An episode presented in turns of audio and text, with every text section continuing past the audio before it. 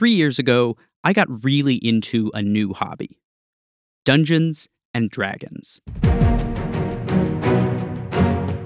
Dungeons and Dragons is, to quickly sum up, a game where you pretend to be someone else, based on some choices you make at the beginning about who your character is and what they do, followed by some random dice rolls.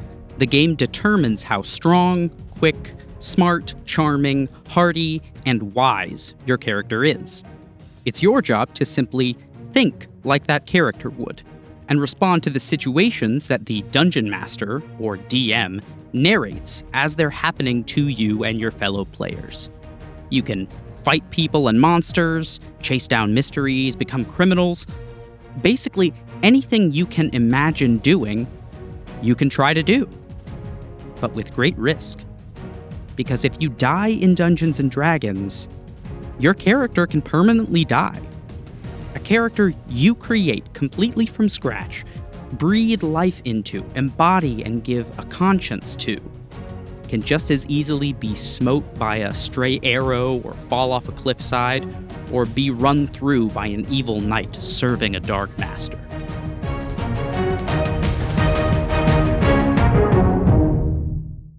As Dungeon Master Brennan Lee Mulligan of Dimension 20 puts it, D&D is a game about gambling. You're rolling with dice, right? You're rolling with dice. It's a game of chance. What are you gambling with? It's not money. You are gambling with stories. Mm-hmm. And the stakes are characters, locales, moments, adventures. So the things that you stand to lose are actually very meaningful because people love stories. Yeah. So putting something up and having someone lose a character they care about, even if it's only an NPC, suddenly makes the stakes real. Yeah. And someone realizes like, hey man, we're just sitting here at like a coffee table eating chips and rolling dice, but oh, I'm never going to see that character again. The stakes get so high, it's no wonder people started stumbling into these stories around dining tables and thought, huh, this could be something other people might want to see. Thus, over the years, a new genre of program has cropped up, the actual play. They take the form of a usually real-time game session. It could be a series on YouTube or a live streaming platform like Twitch or even a podcast or even a live show. People sit around, they roll dice or play cards, role-play as characters, improvise scenes, and react to scenarios. The layers of dramatic irony can be dizzying. The players know more than the audience does. The Dungeon Master knows even more, but even he doesn't know what's in the players' heads and what they're going to do in any situation. And what's more, there's this overarching tragic irony that everyone knows more than the characters they're playing. They move the form from a private space to a performative one.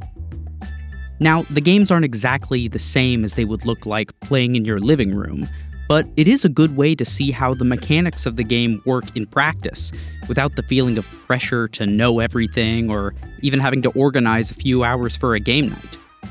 D&D is now something to admire and amaze, rather than be deemed the work of devil worshippers, a corruptive influence on youth, shamefully relegated to dark basements and dismissed as a childish indulgence. And it can be all of those things still, gladly. But it can be so much more. The actual play that got me started was a live-streamed game called Critical Role.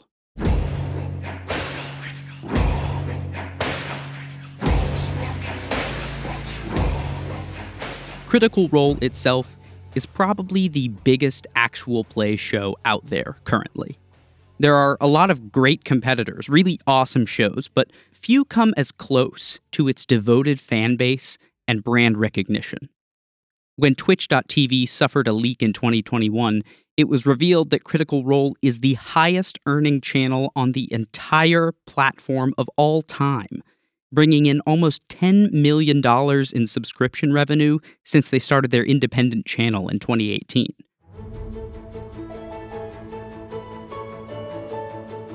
It's not for everyone, but there is one plotline that I think is emblematic of why many people love the show and tabletop role-playing games in general, and I think it's just a really, really great example of the potential of the format. It takes us all the way from the campaign's humble beginnings to its climactic and epic finale.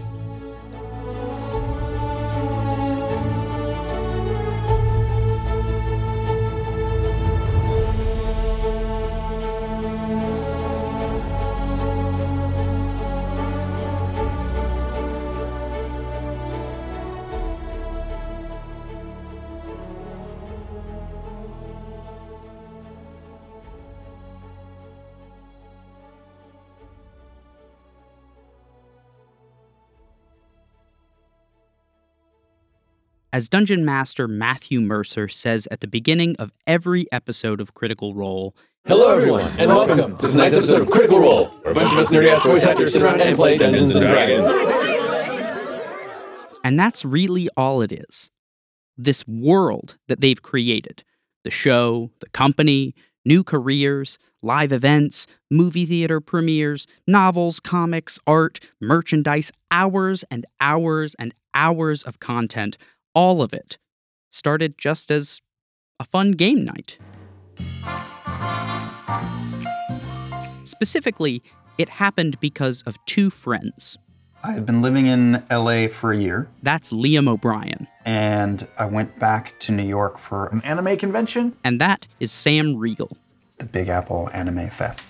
It might have been my first time being asked to be on a panel. I probably had 3 credits to my name. And I saw this dude. And they plunked me down next to this guy with a gigantic mouth, giant smile. And we started to talk, and it turns out that Liam and I had done anime shows together, we had acted together, but I never met the man. And then we got to meet at this anime convention, and we just started talking, and I don't know what it was, but like... I don't even remember all the things we said, I just remember my reaction to him, which is like, this guy makes me smile, this guy is funny, this guy is like me. I don't have a lot of friends who get it, and he instantly got it. And we just gelled immediately. And this is in like the minutes before this panel started. And it really was like, hi, I'm Sam. Hi, I'm Liam. Blah, blah, blah, blah, blah, blah, blah. And one of us, I don't remember who, but one of us said, we should be best friends. Yeah. And the other said, that's right, let's do that. And it was done. Both of them, now living in LA, were married and eventually had young kids. And they found it hard to make the time necessary to see one another, as adults tend to. So they decided to do what any two young, enterprising white men would do, start a podcast. Even they admit it was really just an excuse for the two of them to get together and catch up. But still, they decided they would try something new together for every episode. So we were doing the podcast, and he had this stupid idea to play Dungeons and Dragons, which I don't know about nerd stuff. We're doing D&D. We're going back to the 80s. They decided on this partially because it was soon to be Liam's birthday, and he had some experience playing the game in his youth. Here's the thing, guys. I've never played D&D. I don't know how to do it, and frankly, I'm frightened. Right. Well, I'm a little frightened too, but so Sam has never done this. I played Dungeons and Dragons when I was in high school, like maybe sophomore. And I was our dungeon master when we did it. Wow. Right. Nerd cred. Yeah. But I have some experience. I understand how it goes. Now, I was 16 when I did. It's been a long time, but you have zero experience. I don't know what, and we got an email from Matt asking us to pick our characters. Right. For anyone who's familiar, I mean, normally you have a campaign, Sam. Okay. And what that means is it's ongoing. It's like Charles Dickens. It's a serial drama. You get together regularly. Really? People do this? People do it a lot. Wow. But we're doing, Matt says that it's a one-off. Okay. So it's going to be a self-contained short story. Right. Your first taste of the drug is free. Okay.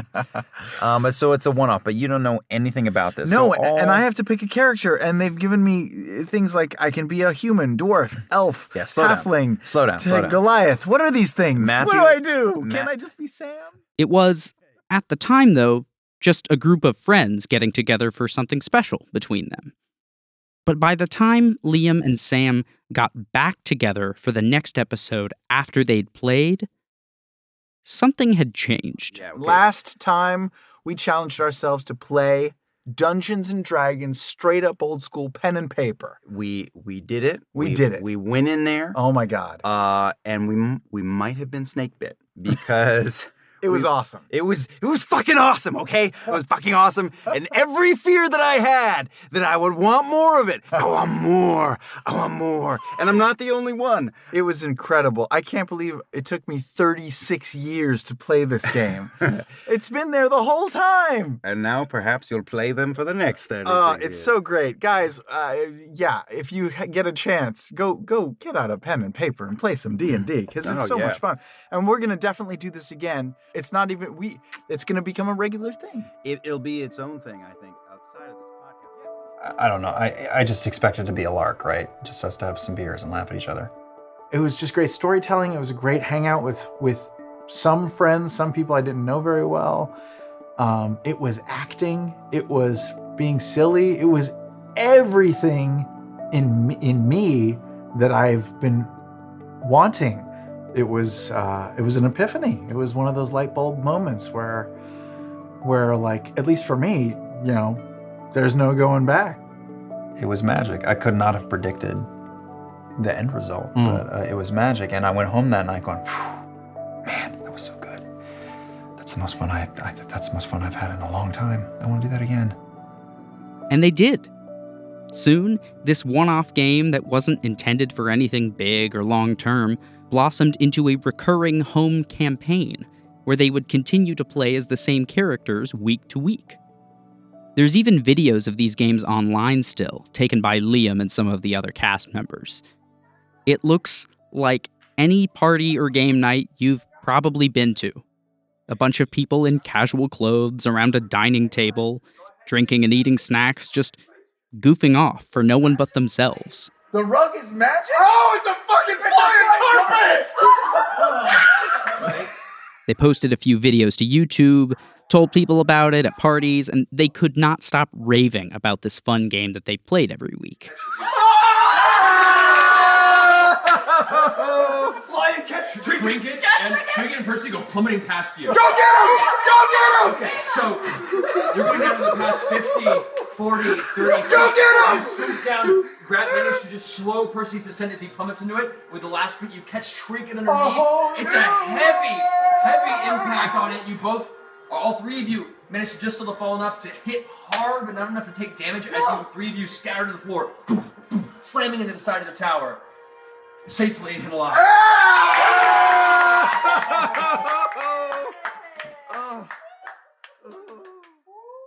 They talked about it so much that they actually caught the attention of another mutual acquaintance of most of them, Felicia Day, who approached them with a proposition. She asked them if they'd be interested in streaming their game live on the internet. In March 2015, the party took up the mantle of Vox Machina, a nod to their shared experience in voice acting. They get their start as humble adventurers, simple sellswords. They kill monsters, find missing persons, loot abandoned places, take magic items, and party. A lot. Oi, Tavern Keep! Another round for Vox Machina, the greatest band of mercenaries in all the realm. When the show first starts streaming on Twitch, the production quality is low, to put it nicely. They just didn't have the budget or vision at the time to shell out for anything excessive because they thought, who is even going to watch this thing? But suddenly, people start tuning in, live as well as on video on demand services. What had only been a few hundred people watching live during the first episode soon reaches several thousand every week, up to almost 40,000 by the end of the campaign, and that's just live viewers. As of this recording, the first episode has over 17 million views on YouTube. But it wasn't a great time for everyone, even as the show was beginning to succeed. Liam, in particular, was dealing with some personal struggles that made his time on the show tough for a while. When we were still at home, I developed a thing which, after a year of experimenting, muddling around, a doctor finally said, you have what's called hyperacusis. which is a newfound sensitivity to sound or certain frequencies. In the lead up to when we were discussing that this might be a show, I was hitting the wall on that, and my mom started to get sick at the same time. So like there was a 6-week period where I didn't sleep. I was getting like an hour a night. I was going kind of crazy. And my mom at the same time, who has fought cancer her entire life, it's come in waves. You know, there started to be signs, and after we'd begun the show, over a period of a year, it got the better of her. I just had a lot of emotion and didn't know where to put it. And it helped, the show helped to,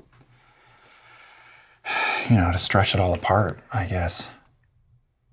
It was a little bit like watching a traffic accident sort of like happen in slow motion, and I was like darkly fascinated. I couldn't believe the things that were lining up. And in like the last weeks that my mom was still with us, and knowing that, you know, it wasn't going to be much longer, the story took a turn it took. Vox Machina is now a renowned group of warriors who have rescued a king, banished monsters, and earned themselves an entire keep on the outskirts of a major city. Then, for a bunch of reasons that aren't really super important right now, they start searching the world for a series of magic items called Vestiges of Divergence. These things are super powerful and were mainly made or blessed by the gods. And I remember it was the point in the story where it was the tomb episode, and then I was gonna go home. At one point, they're spelunking through a tomb that's sunken into the earth to find one of these vestiges, a set of armor that the goddess of death, known as the Raven Queen, gave to one of her most devoted champions. Deep underground, in collapsed ruins, they find a sarcophagus with a set of armor inside that seems to match the description of what they're looking for. Jet black studded leather armor that has a series of just runic engravings and carvings along pretty much every square inch of the leather. And you can see around the mantle of it, where the leather mantle falls, the edge is trimmed with black feathers. Oh, that's hot. That's fucking sick. Two of the characters, Percy and Vexalia, who is the twin sister of Liam's character, Vax, go to take it, and as they lift it up, Matt asks them to roll their dice for what's called a dexterity saving throw. Laura Bailey, who plays Vex, rolls a natural 1 on her 20-sided die, and all you need to know for this is that is really bad. It's referred to as a critical fail because you literally cannot roll worse than that. So Matt narrates how a wave of necrotic energy bursts out of the sarcophagus as they lift the armor. Percy is able to dodge out of the way, but Vex isn't. And it hits her, causing her to collapse on the stone floor. The rest of the group sees this happen and springs into action. They start pouring potions into her mouth, trying to bring her back to consciousness, but Matt says that they're not working. Now, normally when you take a lot of damage in Dungeons and Dragons, your character first falls unconscious and then can, you know, be brought back to consciousness before permanently dying. But this is much more serious. It starts to dawn on everyone that Vex isn't just unconscious. The fuck? She's dead. Is going on? They've never had a party member permanently die as of this point in the campaign, but they've come close. Luckily, this is a fantasy game where magic exists, so death itself is not even the absolute end, if you're prepared or lucky. So they begin a ritual that everyone has to participate in order to revive Vex. Percival attempts to assist by providing some highly valuable magic components for the ritual. The party's guest member, Zara, appeals to her god for aid, and Vex's twin brother, Vax, lays all of his cards on the table and makes a big play to try and persuade the goddess of death, whose temple they are currently inside, to give his sister back. I pull my sister in close, and I say, Take me instead, you raven bitch.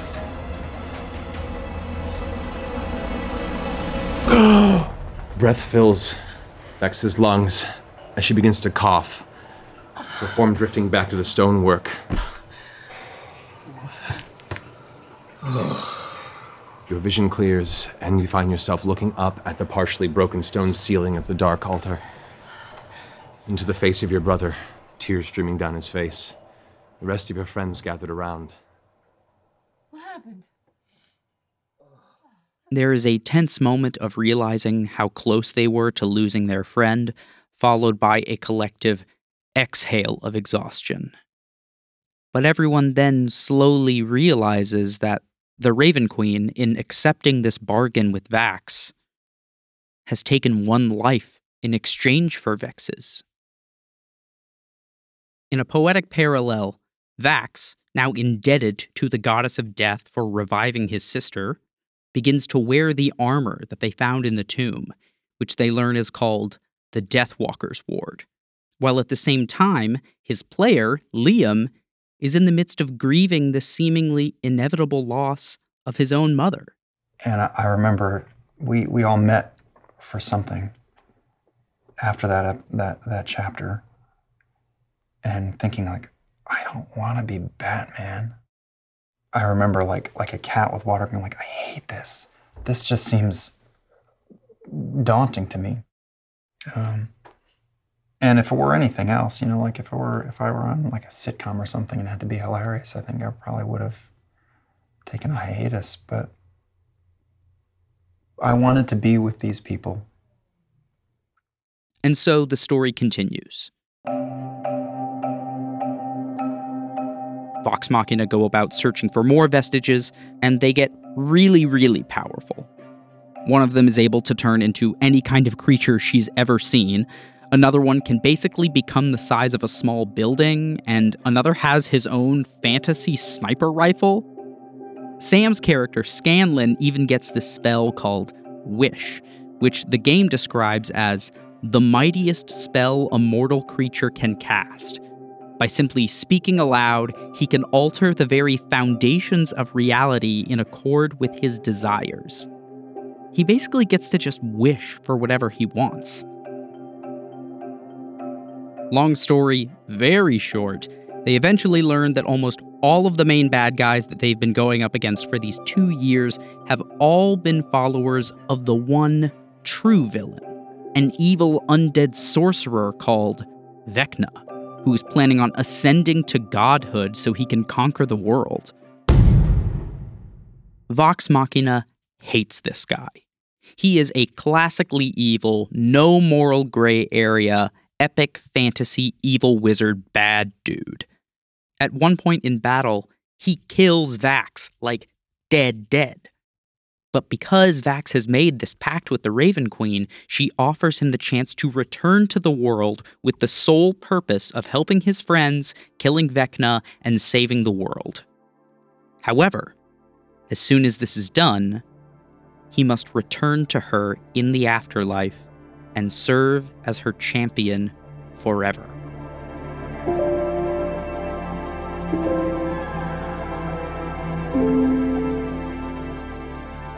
The shadow of Vax's eventual and unstoppable demise looms over the group for the remainder of the series. Every victory in battle, intimate moment of joy, or daring escape is tinged with a bittersweet moment when they realize that for he and his friends, the clock is always ticking, and fate can't be ignored forever. They try and find ways to get him out of this pact. They ignore it, deny it. Basically, they grieve in a very, very real way for this inevitable loss they all know is coming. Liam even uses the language of Vax being terminally ill in some discussions about this part of the story, as a way to kind of rationalize the intense sadness everyone feels at the process. It's shockingly heavy subject matter for a Dungeons and Dragons show, but I think they handle it with care and the weight necessary, especially considering this is also a show where a gnome poops in a jar and then can look through it like a crystal ball. Yeah, that also happens. But eventually, Vecna's threat grows too large to ignore. Vox Machina amasses the help of all of the allies they've garnered through 4 years of the campaign, more than 370 hours of which have been streamed online. The final battle itself is epic! Fighting on a crumbling platform atop the shoulders of a titan, Vox Machina attempts to end Vecna's divine ascent one last time.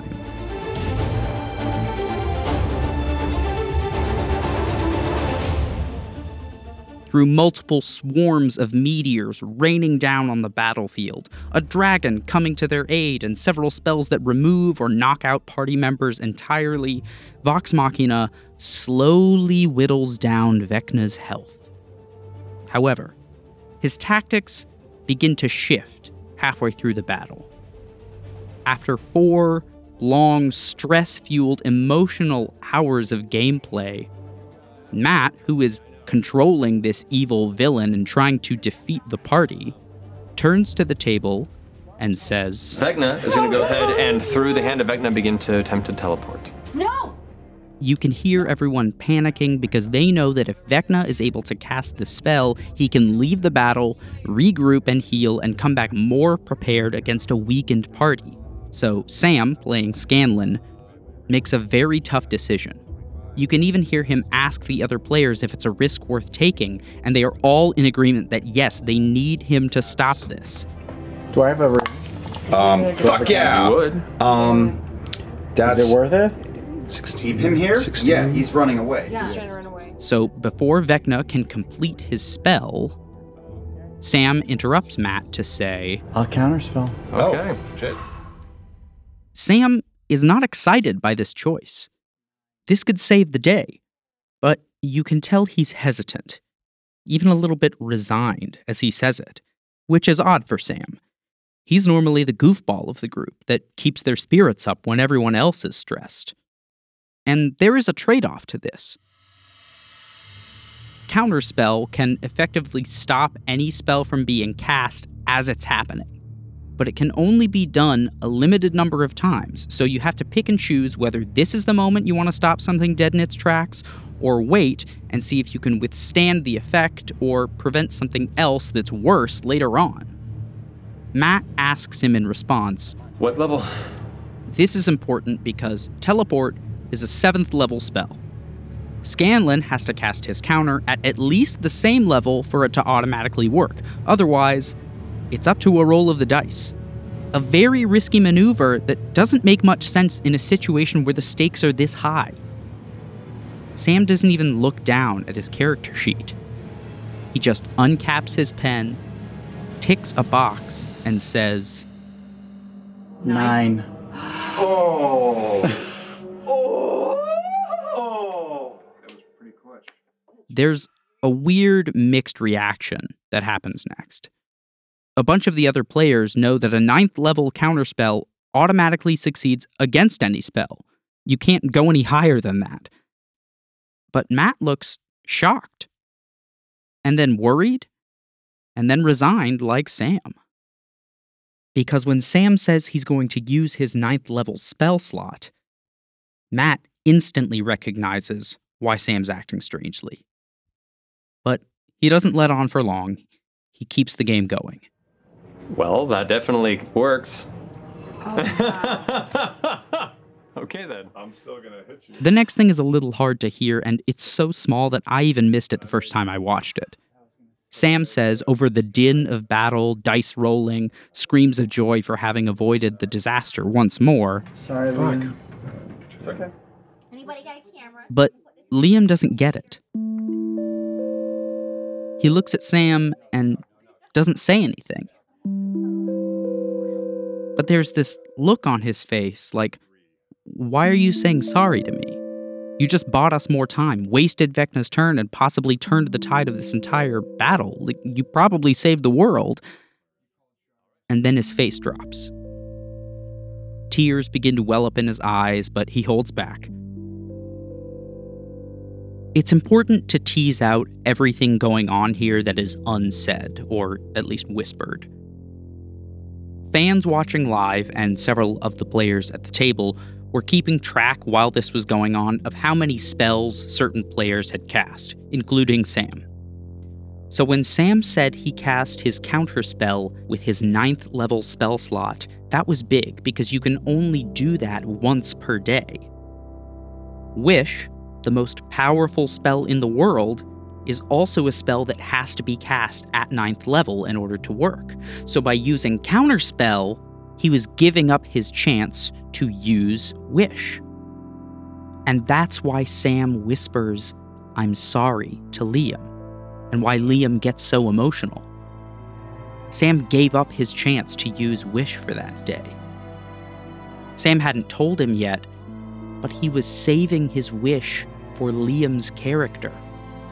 He was going to wish to defy the will of a god and get him out of the pact, to save just his one friend.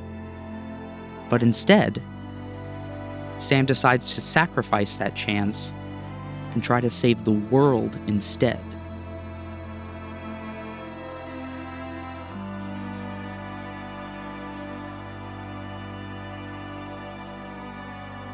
More than a half hour goes by, and finally, the party's druid, Keyleth, reads an incantation off a scroll. And then... How do you guys want to do this? Matt responds with the ceremonial sign of an enemy's defeat. And Vax is taken by the Raven Queen. It's a very bittersweet victory. As tensions die down, the world itself has been saved. But as everyone is packing up their dice and putting their supplies away, Liam, now full-on crying, looks at Sam, also crying, and asks, "Oh my God. You were trying to save a wish for me? Matt!" It happens so quickly that Ashley, who is playing with the party via Skype, doesn't even hear and begins to applaud Matt for the map he built and running the encounter, which everyone else joins in on because, it's really, really cool. But every time I watch it, I want to reach through the screen and shake everyone by the shoulders and say, "No, look at what's happening. Listen to what Sam and Liam are talking about. This is the real climax of the show." They rush over an incredibly intense moment of bittersweet sacrifice, such that only a few people hear it or let it sink in. But the more I watch it, the more I think it's probably better this way. Eventually, actually pretty quickly, everyone else at the table and watching the live stream realized what had happened. But the moment itself, the instance, was shared between the people at the table, and specifically Sam and Liam, the two guys who were responsible for this entire game happening in the first place. 2.5 years of live streaming, 2 more years of home games, thousands upon thousands of viewers, almost 15 days worth of total gameplay altogether, all because Sam wanted to see Liam more regularly and give him a nice birthday present, to rekindle a fun childhood memory, and spend some time with him doing it. The only way, in my opinion, to survive in Los Angeles is to find the people that are grounded and then stick with them forever. And Sam was the first. He's a good man. I haven't met many people as kind as him in my life. People know that I am sort of on the other side of a rough period, and Sam was there. Something about those early games definitely rang true and compelled all of us to just keep going, and there's something here that's special and spectacular, and only like recently has it really sunk in, like, no, this is the thing that your life has been leading towards. It's all for this. Mm. The stuff that I've done during this show is extremely meaningful to me, and my time with everyone at the table is extremely meaningful to me. And it's hard not to feel like this wasn't fated somehow. And I often feel like there is like something is moving through us. It's just happening, and like we're vessels watching it spill out on the table in the circle of all of us.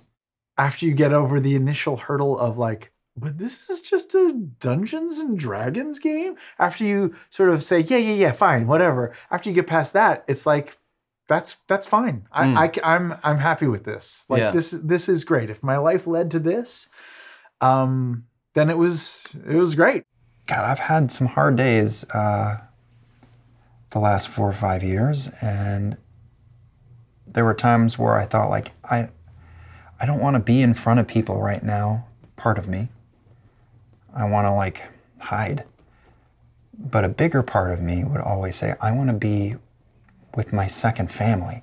I feel lifted up by them and comforted, and I laugh, and I'm lucky. I don't take this experience, any inch of it, for granted. It feels like magic.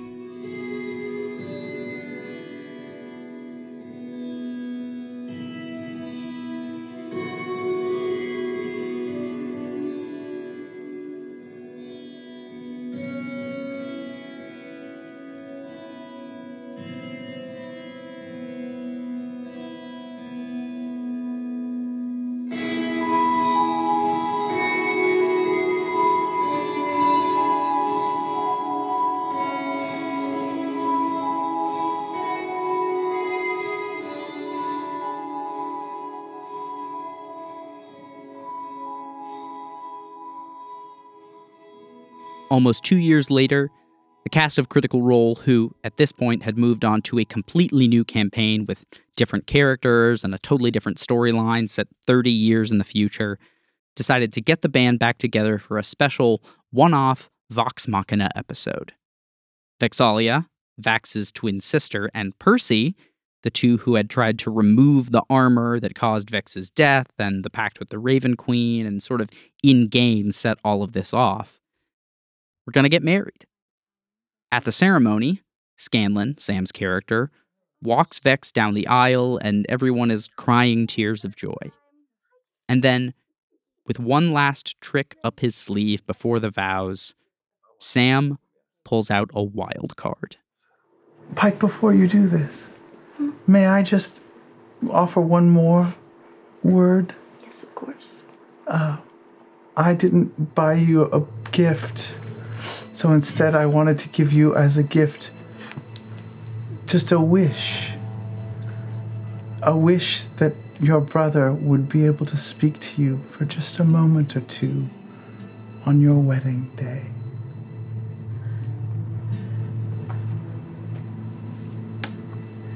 Is that possible? I'll cast wish.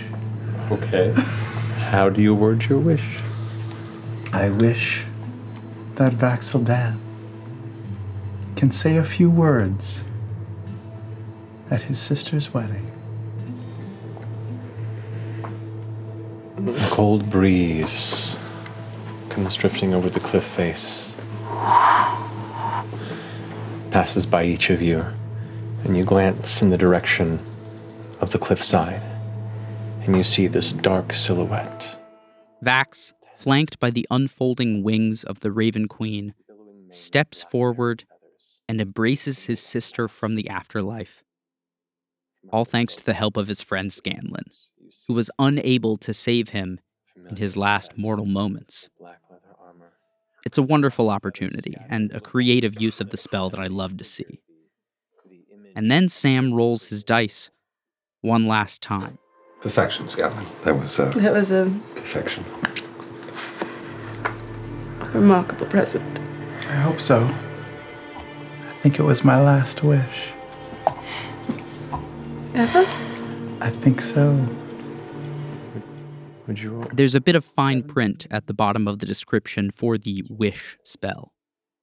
After casting it, your strength is weakened tremendously by expending such an intense magical force, literally bending reality to your will. As such, there's also a 33% chance that whenever you cast it, you then lose the ability to ever do it again. And Sam rolled a 17.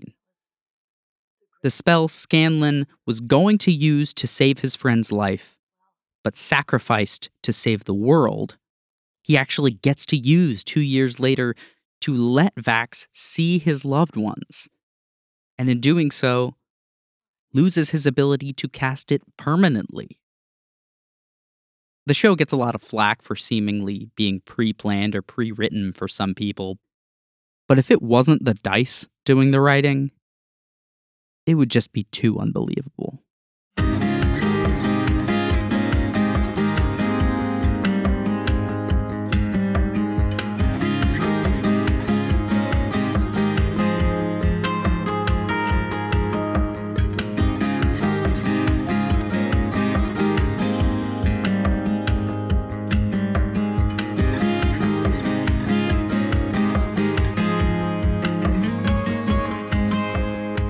You Only Guide Me by Surprise is written, produced, and edited by me, Landry Ayers. The music in this episode was from Epidemic Sound. Very special thanks to Critical Role for their generous IP policy. All of the audio from the interviews comes from either their official episode uploads, other shows on their channel, or their personal accounts. Please give them a subscription on Twitch if you can. Also, thanks to Crit Roll Stats for being an invaluable resource of nitty-gritty details that is community-run, as well as to Matt Colville of MCDM for inspiring this episode with his Running the Game commentary episode. If you want to hear more stories like this, and some that aren't so much like it, you can subscribe to You Only Guide Me by Surprise wherever you listen to podcasts. And I ask, please share it with a friend if you do so. Thanks for listening, and you'll hear more from me soon.